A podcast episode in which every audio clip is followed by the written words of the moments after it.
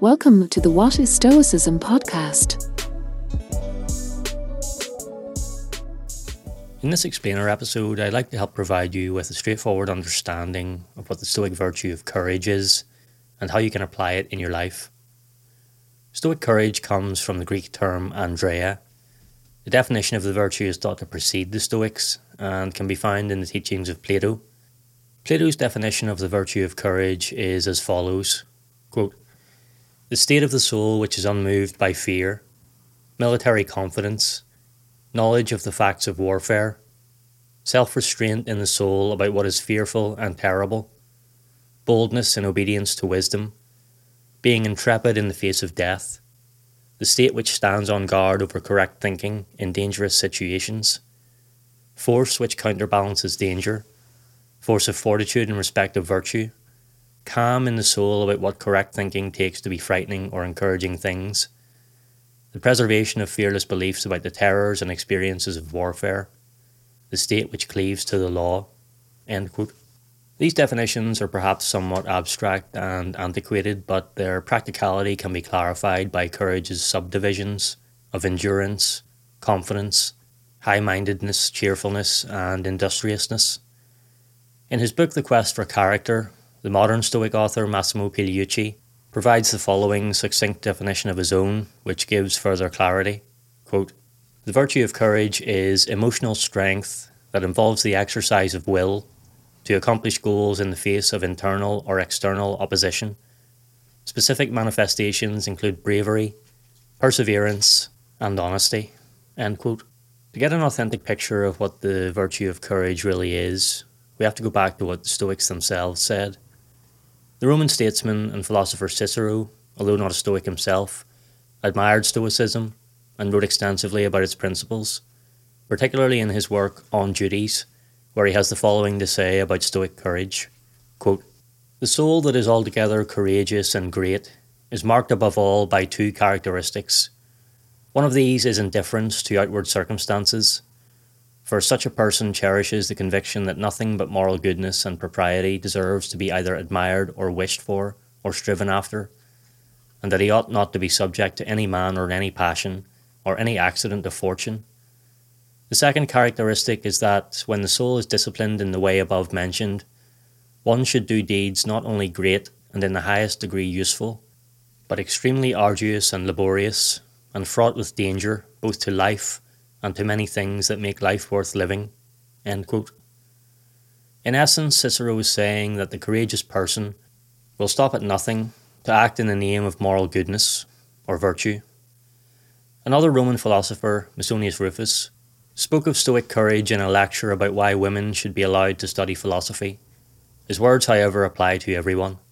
Quote, now, as for courage, Certainly, it is to be expected that the educated woman will be more courageous than the uneducated, and one who has studied philosophy than one who has not. And she will not therefore submit to anything shameful, because of fear of death or unwillingness to face hardship. And she will not be intimidated by anyone, because he is of noble birth, or powerful, or wealthy, no, not even if he be a tyrant of her city. For in fact, she has schooled herself to be high minded, and to think of death not as an evil, and life not as a good and likewise not to shun hardship, and never for a moment to seek ease and indolence. Seneca, meanwhile, in his 85th letter to Lucilius, reinforces Cicero's notion that Stoic courage is dependent upon knowing what is morally good and what is morally evil, and acting accordingly.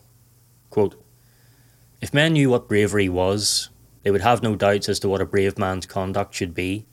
For bravery is not thoughtless rashness, or love of danger, or the courting of fear inspiring objects.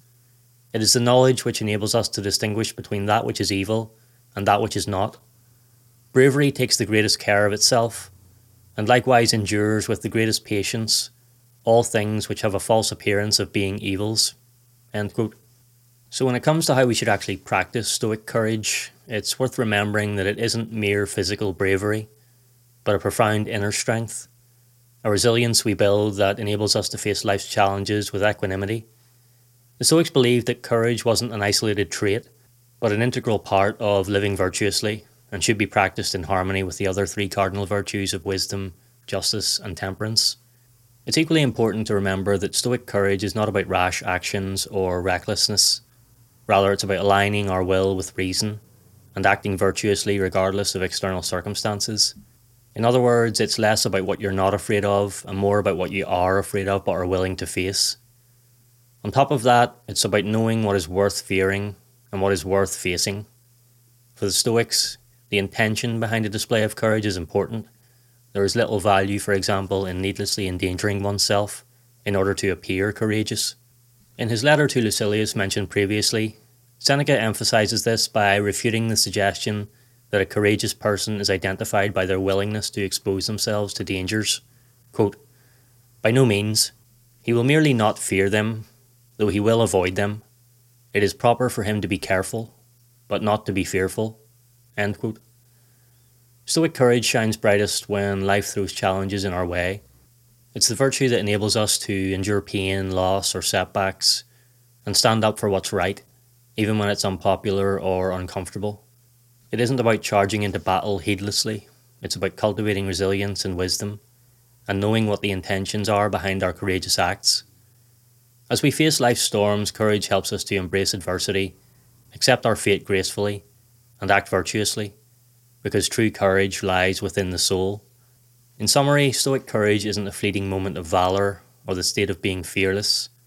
It's a steady flame that illuminates our path toward virtue, enabling us to face and overcome the obstacles on that path. Thanks for joining me for this episode of the What is Stoicism podcast. If you'd like to support the show, please consider taking a second to leave a rating and a review. It's a good way to let me know you're getting value from the content, and it helps more people discover the show. I appreciate your support. Thanks so much. Also, if you enjoyed this episode, I recommend checking out the Stoic Handbook podcast by John Brooks. It's one I've been a fan of myself for a while.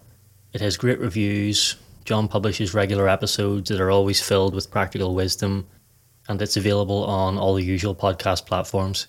You can also find it on the web at stoichandbook.buzzsprout.com. Thanks again for listening.